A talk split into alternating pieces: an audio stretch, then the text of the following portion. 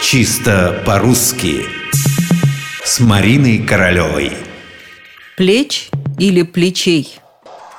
Когда-то у нас на филологическом факультете был анекдот. Стоят в коридоре два профессора. Посмотришь на них со стороны, ученые-мужи обсуждают глобальные проблемы. На самом деле один тихонько говорит другому, посмотрите, какая студентка, что за походка, какие плечи.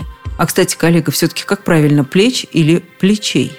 Как видите, этот вопрос возникает не только у простых смертных, он не дает покоя и профессионалам. Действительно, как сказать в родительном падеже множественного числа – женских плечей или женских плеч? Наверняка вы слышали оба варианта, но нам нужна определенность. В данном конкретном случае она достижима. Использовать краткий вариант плеч нам в один голос рекомендуют и словарь ударений Агеенко и Заровой, и краткий словарь трудностей русского языка Яськовой – и орфографический словарь Лопатина.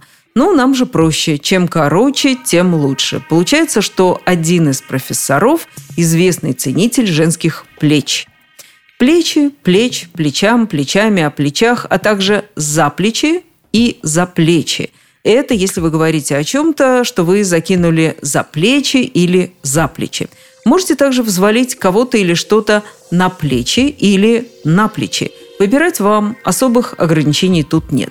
Самое главное – запомнить ту самую единственную форму родительного множественного плеч. С остальным вы справитесь, я уверена.